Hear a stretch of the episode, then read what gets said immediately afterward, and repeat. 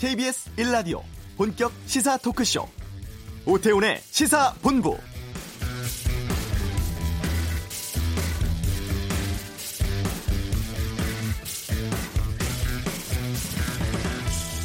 활동 종료를 이틀 앞둔 국회 정치개혁특별위원회에서 조금 전 전체 회의가 있었습니다. 한국당 반발에도 불구하고 패스트트랙으로 지정된 선거법 개혁안이 정개특위 121일 만에 오늘 의결 처리됐습니다. 이 때문에 정무위 은성수 금융위원장 후보자, 농해수위 김현수 농림축산식품부 장관 후보자의 오늘 오전 인사청문회가 질의 도중에 중단된 상황입니다. 정개특위 의결이 날치기라며 강력 반발한 한국당 위원들이 퇴장했다고 하는데요. 또 청문 일정을 못 잡은 법사위는 조국 후보자 청문회 실시 계획서 채택을 위한 전체 회의를 앞두고 있습니다만 여기서 청문회 증인 참고인 선정을 해야 하는데 워낙에 지금 여야 간 입장차가 상당해서 아직도 불투명한 상황입니다. 그리고 대법원에서는 국정농단 사건에 대한 선고가 잠시 후 2시에 있습니다. 오태훈의 시사본부 오늘 주요 뉴스들 하나씩 다 짚어보도록 하겠습니다. 잠시 후 이슈에서는 이틀간 진행됐던 가습기 살균제 청문회 상황 살펴보는 시간 갖겠고요. 전직 여야 의원들의 빅매치 각설하고 정개특위 선거법 개정안 의결 또 조국 후보자 인사청문회 상황 짚어보겠습니다. 오태훈의 시사본부 지금 시작합니다. 네, 이 시각 가장 핫하고 중요한 뉴스를 정리하겠습니다. 방금 뉴스 KBS 보도국 박찬영 기자와 함께합니다. 어서 오세요. 네, 안녕하세요. 선거법 개정안이 정개특위에서 의결된 겁니다. 통과 과정이 참 순탄치 않았었잖아요. 네, 이제 한국당이 날치기라면서 표결 처리에 강력히 반발했는데 이게 물리적 충돌까지는 이어지지 않았습니다. 또 충돌했다가는 이제 문제가 되기 때문에 말싸움은 있었는데 결국 표결해서 재석위원 19명 가운데 찬성 11명으로 의결이 됐습니다. 아시겠지만 이 선거법 개정안 준연동형 비례대표제 도입이 골자잖아요. 그래서 어 지역구 의원 28석 줄이고 대신에 예, 사회 각계각층, 뭐 소외된 계층 포함해서 그 의견들을 더 국회의원들한테 더 많이 반영하기 위해서 예, 비례대표 의석을 28석 대신에 늘리는 그런 방안입니다. 네. 이게 다 끝난 건 아닌 것 같고 이제 여러 절차가 남아 있는데 어떻게 되는 겁니까?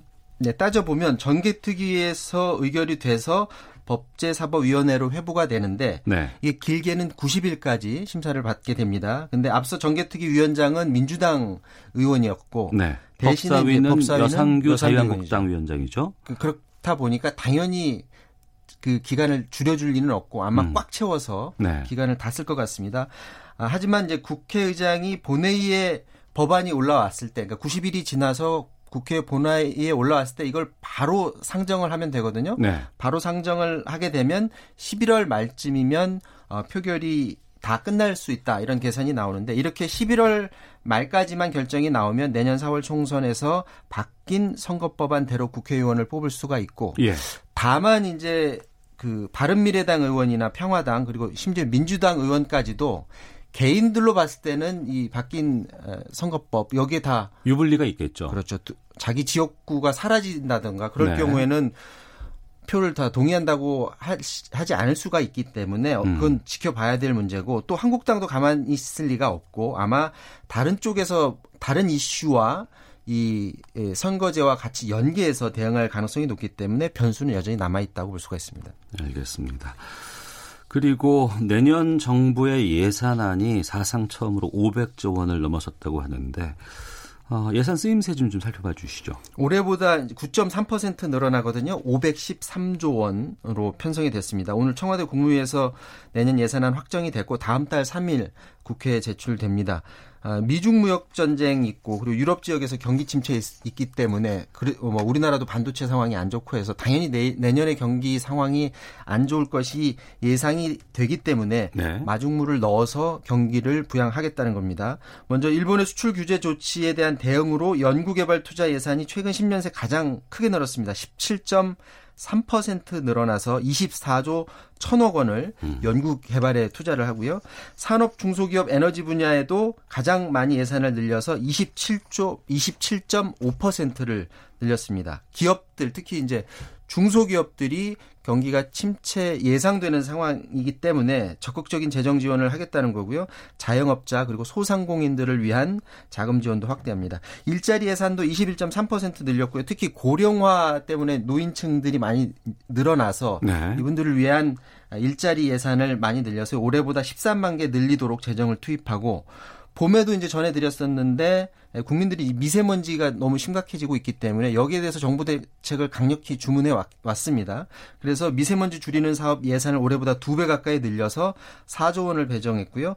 노후 경유차 그리고 건설 기계에 대한 저공해 조치 지원도 3배 이상 늘리게 됩니다. 이외에도 병사들 봉급을 더 올려주는 음, 그런 안이 올라왔고 무기 체계 국산화 위해서 연구 개발비도 확대하기 때문에 이 국방비 국방 분야 예산이 처음으로 50조 원을 돌파해서 50조 2천억 원이 국방 분야에 쓰이게 됩니다. 네. 일부에서는 예산 너무 많이 쓰는 거 아니냐. 이 마련하는 것도 문제고 국가 채무 비율이 높아지면 이거 문제가 크다. 이런 주장도 있던데 지금 상황으로 봤을 때는 우려할 만한 수준입니까? 우려할 만한 수준 아닙니다. 아, 이미 지난 2년간 그 초과 세수 활용해서 국채 발행을 당초 계획보다 한 28조 원 줄여서 재정 여력을 갖춰놨었고요. 예. 그리고 우리나라 GDP 대비 국가 채무 비율을 보면 올해가 37.1%, 내년이 39.8%, 2023년에 46.4% 정도가 예상이 됩니다. 그리고 네. 숫자로만 보면은 잘 안 와닿는데 음. 다른 나라하고 한번 비교해 보겠습니다. OECD하고 비교해 보면 OECD 평균이 113%입니다. 100%가 넘어요? 네, 굉장히 높죠. 그리고 일본이 220%, 영국하고 미국이 100% 넘고요. 유럽연합이 EU 국가들한테 EU 가입할 때 주는 가이드라인이 60% 정도 되거든요. 근데 네. 상당수가 거길 넘고 음. 심지어 EU 평균이 80.7%나 됩니다.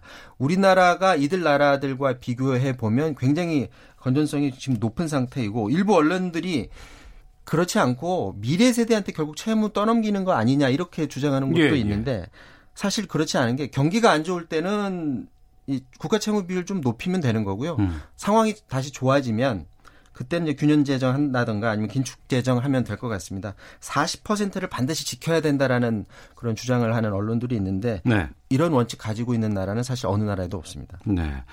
미국이 중국에 대해서 예고했던 추가 관세를 부과합니다. 그냥 밀고 가는 건가요? 그 미 무역 대표부가 관보를 통해서 9월 1일부터 3천억 달러, 그러니까 우리나라 돈으로 한 360조 원, 어, 중국산 수입품 가운데 일부 품목에 대해서 원래 10% 관세 부과하려고 했는데 5% 포인트 늘려서 15% 관세 부과하고 나머지 품목도 12월 15일부터 15% 관세 부과한다고 밝혔습니다. 이들 품목들이 대부분 뭐냐면 휴대전화라든지 노트북, 핵심 IT 제품들이 포함이 됐는데 그렇다면 이들 중국 제품들의 대미 수출에 차질이 생길 거고 네. 우리나라도 이제 이들 부품들 특히 반도체 포함해서 많이 IT 관련 어, 중간재를 중국에 수출하고 있는데 그럼 우리 반도체 산업 비롯해서 어 관련 산업에도 타격이 예상이 됩니다. 사실 이번 조치는 트럼프가 지난 23일에 트위터로 이미 예고했던 음. 그런 내용입니다. 그때 왜 15% 추가 관세를 예고했었냐 하면 구, 중국도 이제 관세 맞불 대응 조치를 내놨었거든요. 네. 그랬더니 또다시 이제 맞불 대응을 하는 겁니다. 계속 지금 강대강으로 가고 있는데 트럼프는 사실 26일까지만 하더라도 중국 당국자들이 자기들한테 전화를 해왔다. 대화하자고 한다. 그러면서 미국도 진지하게 대화를 시작해 보려고 한다. 협상 조만간 시작하겠다 이렇게 얘기를 했었는데 네. 협상은 협상이고 관세는 관세대로 계속 밀고 나가겠다는 그런 얘기고요. 트럼프로서는 지금 올해 안에 미중 무역 전쟁에서 어느 정도 어, 유리한 고지에 올라야만 내년 대선에서 어, 승리를 할 수가 있는데 지금 네. 미국 내 여론이 미중 무역 전쟁 때문에 자꾸 부정적인 방향으로 지금 흐르고 있거든요. 그래서 음. 빠른 시기, 시간 안에 어떤 본인한테 유리한 고지로 국면을 전환하는 그런 숙제를 아, 가지고 있습니다. 알겠습니다. 방금 뉴스 KBS 보도국 박찬영 기자와 함께했습니다. 고맙습니다. 이어서 교통 상황 보겠습니다. 교통정보센터의 공인혜 리포터입니다. 네, 이 시각 교통정보입니다. 무섭게 내린다는 말이 맞을 것 같은데요. 오늘은 서울 등 수도권에도 많은 비가 내리고 있습니다. 갑작스럽게 내린 폭우에 물이 고여 있는 곳도 많으니까요. 조심해서 각별히 주의 운행하셔야겠습니다. 현재 서해안고속도로 서울 방향 팔곡 터널 안 3차로에서 화물차 관련 사고 처리하고 있는데요. 이 처리 여파로 매송 부근부터 4km 구간 정체가 극심합니다. 경부고속도로 서울 쪽은 기흥 동탄에서 기흥까지와 수원 부근 또 달래내에서 반포 쪽으로 서울시 구간의 정체가 여전히 심하고요. 서울 시내 간선도로도 대부분의 구간에서 더디게 이동합니다. 서부 간선도로 안양 쪽 양평교 지난 1차로에선 추돌 사고까지 발생해 정체가 심하고 오금교에서 금천교 쪽 진행도 답답합니다. 올림픽대로는 잠실 쪽 행주대교부터 성산대교 또 여의 하류에서 영동대교 쪽으로 막히고요. 천호대교와 암사대교 사이로는 물이 많이 고여 있기 때문에 주의해 운행하셔야겠습니다. KBS 교통정보센터였습니다.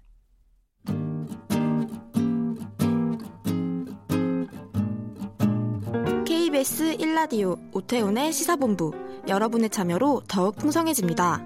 방송에 참여하고 싶으신 분은 문자 9730번으로 의견 보내주세요. 짧은 문자는 50원, 긴 문자는 100원의 정보 이용료가 붙습니다. 애플리케이션 콩과 마이케이는 무료고요. 시사본부는 팟캐스트와 콩, KBS 홈페이지를 통해 언제나 다시 들으실 수 있습니다. 많은 참여 부탁드려요. 네, 지난 27일과 28일 이틀 동안 가습기 살균제 사태 진상 규명을 위한 청문회가 열렸습니다. 인사청문회 전국과 일본의 경제 도발 등으로 상대적으로 관심을 받지는 못했던 것 같습니다. 하지만 이 가습기 살균제 사태는 사회적인 참사였습니다. 아, 청문회장에서 어떤 일들이 있었는지 또 진상 파악, 피해 구제를 위해서 무엇이 필요한지 살펴보겠습니다. 최예용 사회적 참사 특조위 부위원장 연결하겠습니다. 안녕하십니까? 네네, 안녕하세요. 예. 저희가 지난 3월에 인터뷰를 했던 기억이 있습니다. 그 이후로 아, 큰 변화는 없는 것 같기도 하고요. 이틀간 청문회가 열렸고 끝이 났습니다.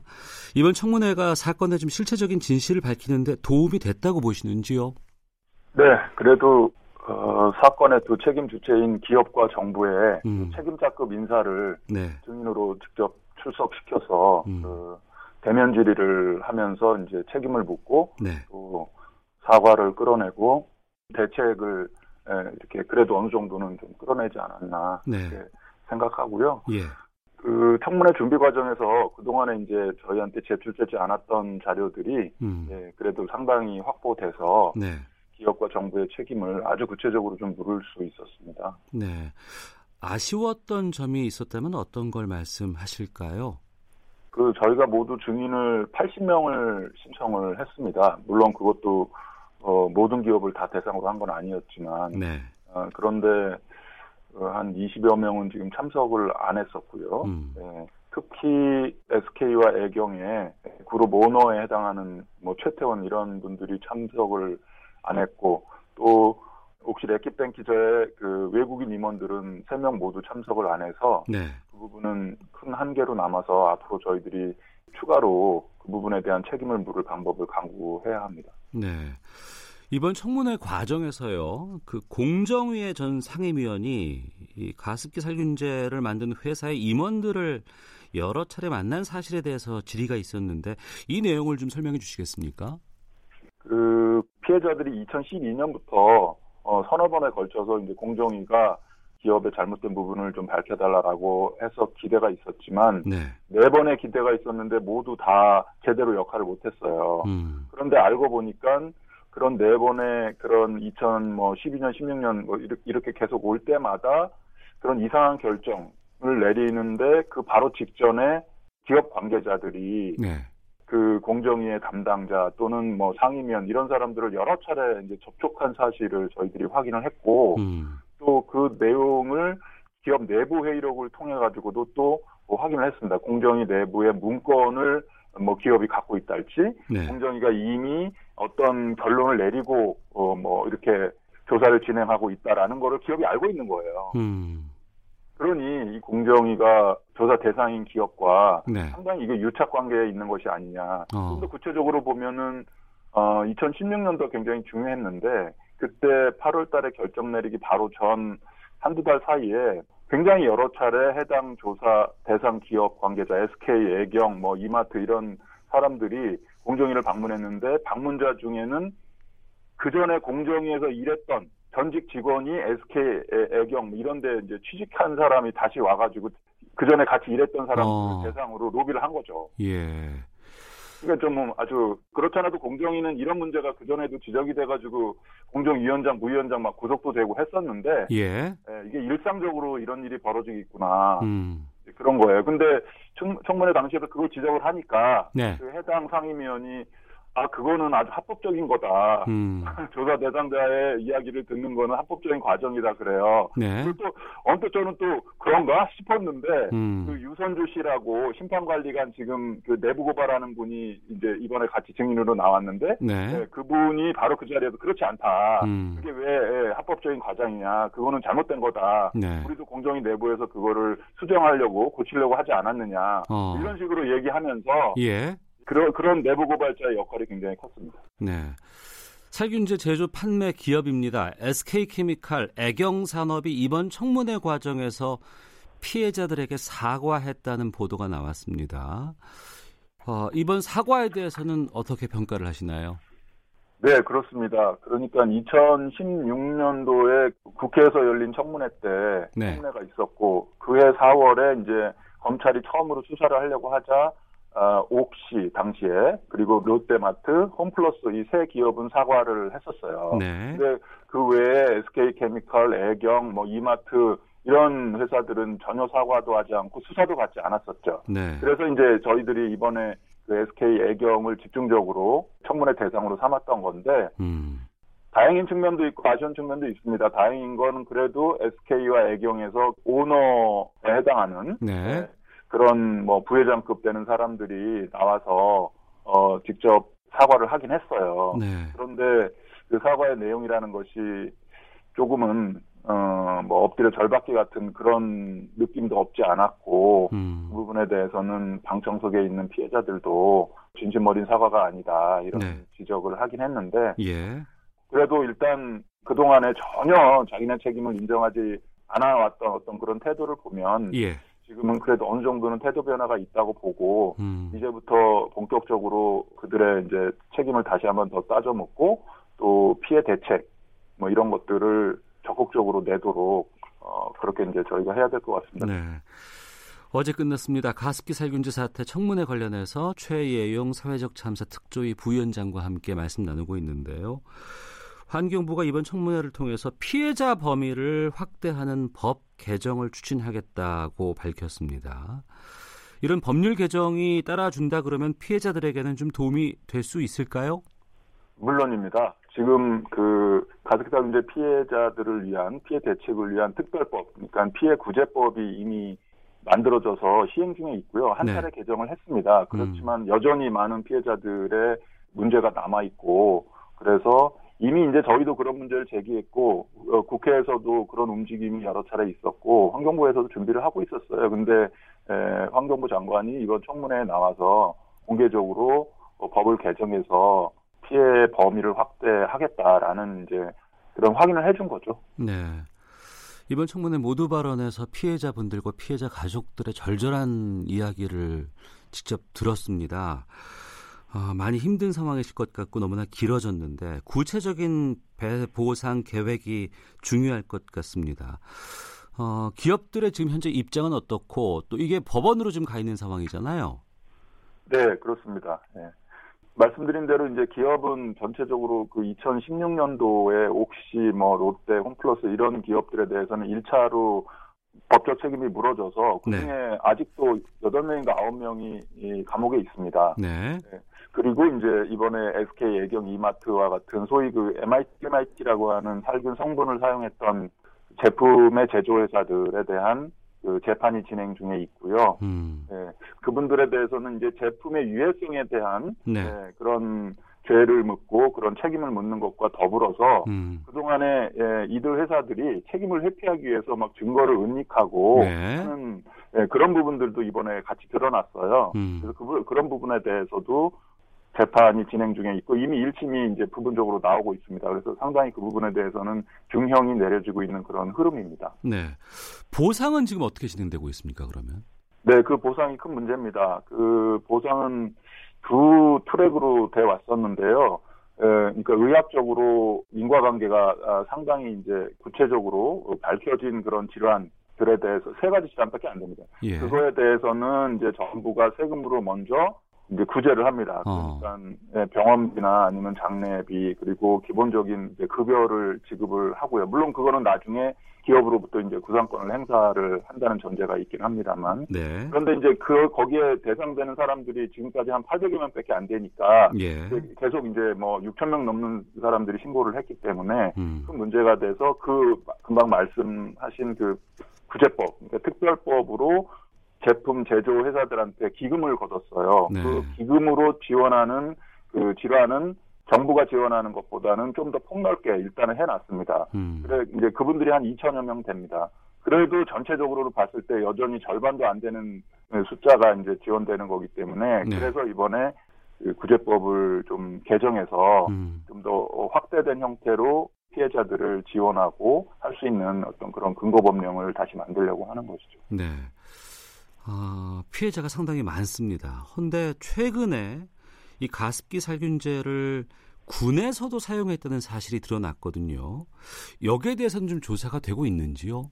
네네. 이 부분도 저희가 이번에 청문회를 하는 과정에서 확인을 했고, 예. 그래서, 예, 8월 초에 1차로 이제 저희가 기자회견을 통해서 이런 일이 있다라고 음. 하면서 국방부에도 알리고 일반 시민들한테 어, 알렸습니다. 그러니까 한 2주 사이에 제보가 많이 들어왔고 국방부는 네. 국방부대로 또 자체적으로 어, 얼마나 썼는지 확인을 했고 그래서 이제 어제 청문회 그게 종합돼서 보고가 됐는데요. 네. 예. 어, 모두 한 60여 곳의 예, 어, 군 관련 기관에서 사용한 것으로 어, 잠정적으로 또 확인이 됐고 한 2천 개 넘는 제품을 사용했다 네. 이렇게 확인이 됐고 또 저희한테 제보 들어온 한 20여 명의 사례자들이 있었는데 그 중에는 뭐 이제 정확한 확인이 필요하긴 합니다만 사망자도 한 건 있고 그래요. 네. 근데 이제 이런 음, 상황이 아직은 일부일 것이다. 음.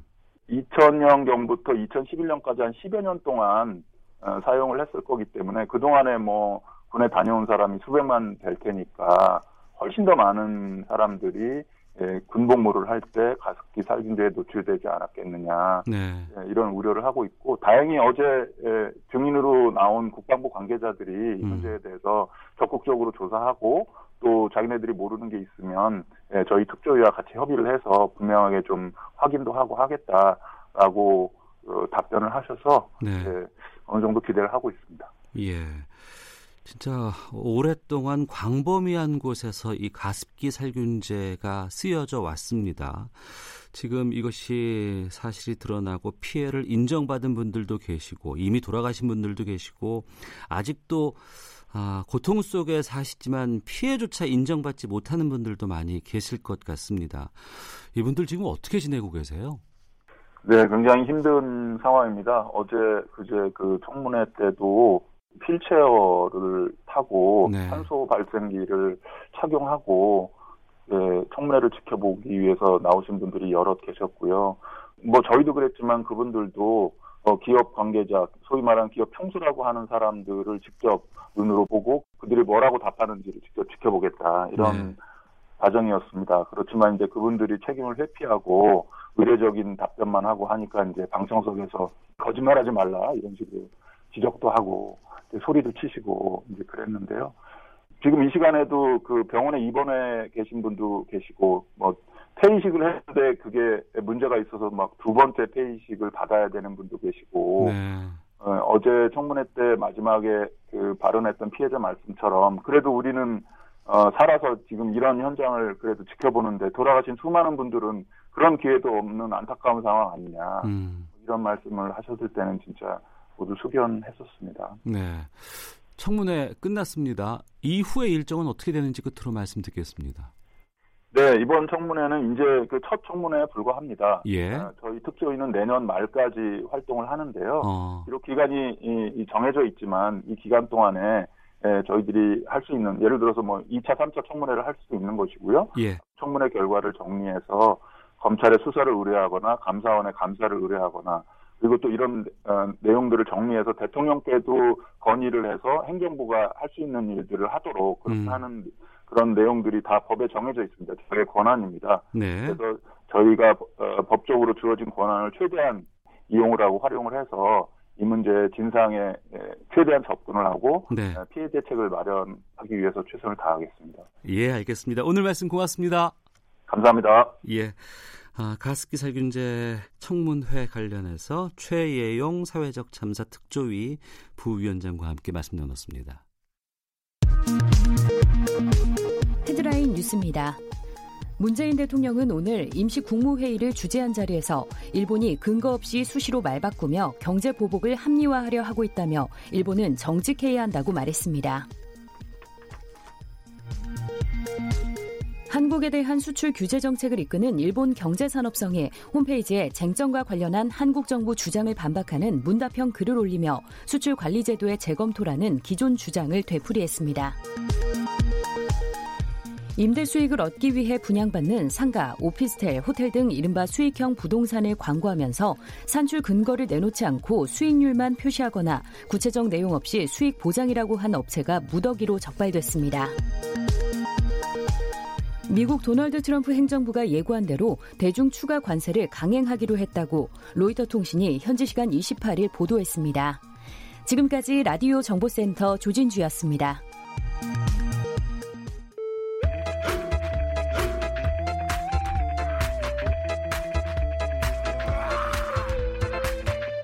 오태우래 시사 본부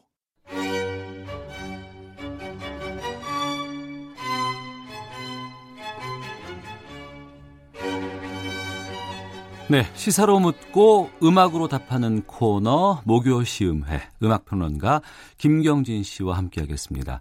안녕하십니까? 네, 안녕하세요. 예, 목요일마다 매주 어, 목요일 지난 3월부터였네요. 당시에 의미 있는 시사 이슈를 저희가 김경진 평론가께 드렸고 거기에 해당하는 추천해 줄 만한 노래들을 소개해 주셨습니다. 한 6개월 됐는데 오늘이 목요 시음의 마지막 시간이 됐습니다. 네. 개인적으로는 저는 워낙에 시사가 무겁고 딱딱하고 좀 힘들고 그럴 때마다 이 음악 들으면서 좀 힐링하곤 했었는데 참 너무나 좀 아쉽기도 하고요. 오늘 그래서 목요 시음의 주제를 목요 시음으로 정해봤는데 김경진 평론가께서는 이 목요 시음에 어떻게 기억하고 계실지요? 네, 뭐 벌써 6개월이 됐어요. 정말 예. 시간 빠르다는 게 느껴지는데 처음 그 섭외 전화 받았을 때 예.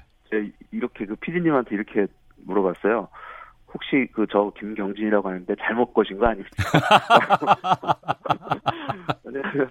어 저는 그냥 음악 어 음악 평론가고 뭐 그런 예. 리스트인데 어. 시사 프로그램에서 음악 관련해서 뭐가 있을까 이제 이런 생각을 했었죠. 예. 근데 이제 그 이야기를 쭉 들었고 어 굉장히 재밌을 것 같아가지고 음. 어 이렇게 지금까지 이제 오게 됐는데 네. 어 사실은 그 이제 오래전부터 뭐 이런저런 뉴스를 봐오면서 어좀 머릿속에 이렇게 뉴스 보다가 야 요런 요 요런 사건은 진짜 요, 이런 노래가 있었는데 뭐 이런 음. 생각을 많이 어 했었습니다. 그래서 네.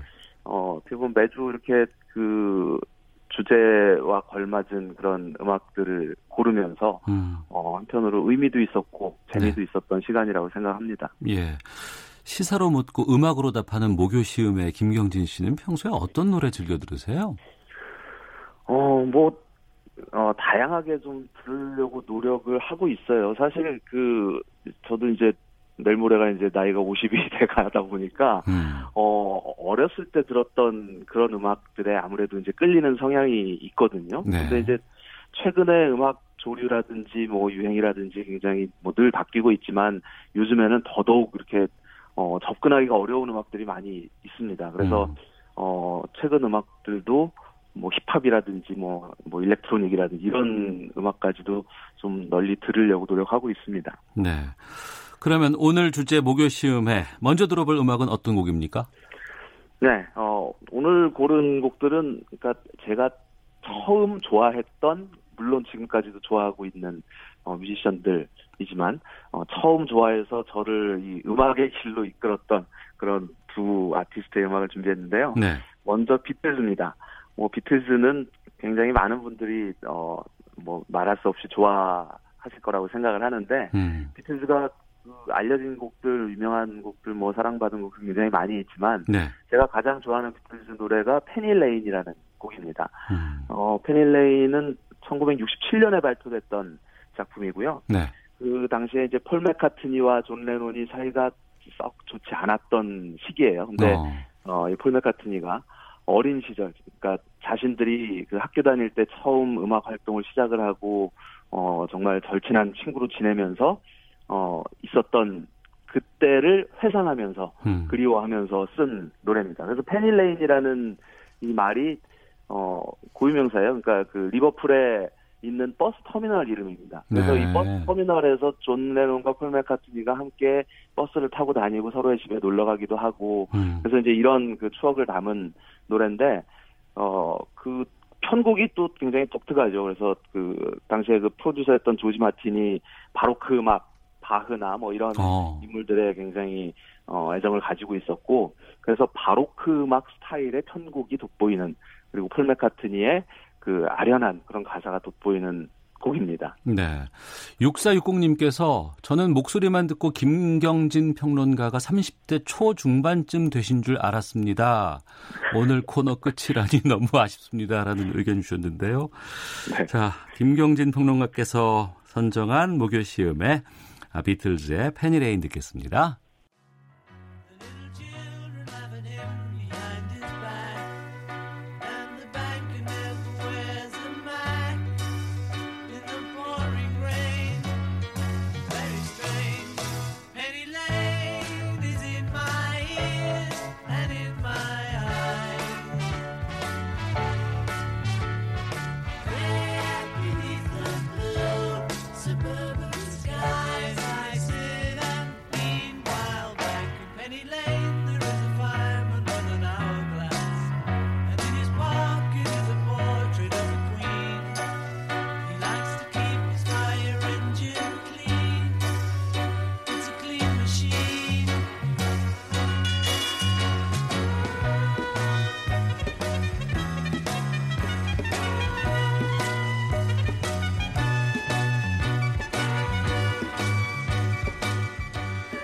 네, 애청자 김종무님, Penny Lane 명곡이죠. 저도 좋아하는 노래입니다. 비틀즈의 Penny Lane 들었습니다.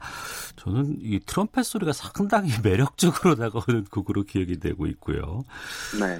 김경진 평론가가 꼽은 목요 시음의 두 번째 들어볼 곡은 어떤 곡인가요? 네, 두 번째 곡은 핑크 플로이드의 곡입니다. 핑크 플로이드 하면 뭐 우리나라에서 이제 좋아하는 그 팬들이 어, 은근히 많은 그런 팀인데 네. 사실 좀 어려운 음악으로 인식되는 경향도 꽤 있어요. 음. 근데 오늘 좀 이렇게 편안하게 어, 포근하게 이렇게 마음을 감, 감싸줄 수 있는 그런 곡을 준비했고요. 제목이 What's Other Deal이라는 곡입니다. 그러니까 어, 뭐 뭔데 무슨 일인데 좀 음. 이런 의미인데 네. 어, 말하자면 좀 행복을 추구하는 한 남자의 어, 이야기. 그래서 뭐 그 행복이 사랑이 될 수도 있고 돈이 될 수도 있고 뭐 그런 이야기들을 그냥 담담하게 풀어가는 어, 어쿠스틱 기타와 함께 풀어가는 그런 곡입니다.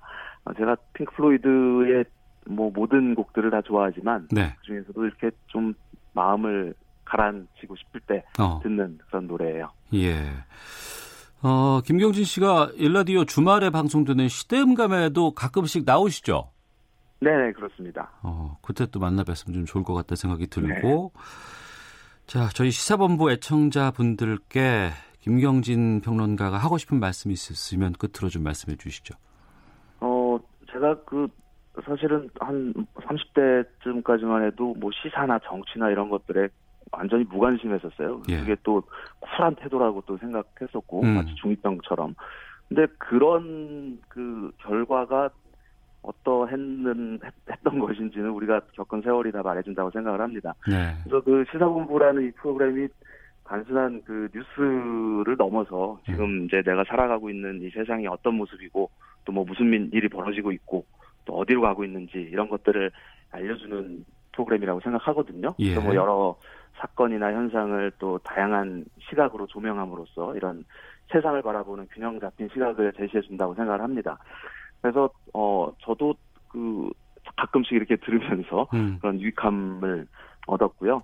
근데 이제 그 뭐 시사 다 당연히 관심을 가지고 신경을 써야 되겠지만 가끔은 좀 내가 좋아하는 내 마음을 울리는 그런 음악들에 흠뻑 빠져보는 것도 좋지 않을까 하는 생각을 하고 있습니다. 네. 2357님, 너무 좋은 코너다 흥미롭게 들어왔었는데, 김경진 평론가님, 어느 프로에 출연하시든 안녕하고 인사드릴게요. 김갑수님, 아, 그동안 좋은 음악 고맙습니다. 어딜 가나 매력 발산해 주시고 좋은 소식 전해 주세요라고 의견 보내주고 계시고요. 김경진 음악 평론가가 추천하신 핑크 플로이드의 음악 들으면서 목요 시음에 여기서 끝 인사 드리도록 하겠습니다. 어, 다음에 음악 관련된 방송 있을 때는 꼭 나와주세요. 네, 고맙습니다. 네, 저는 2부 각설하고로 돌아오겠습니다.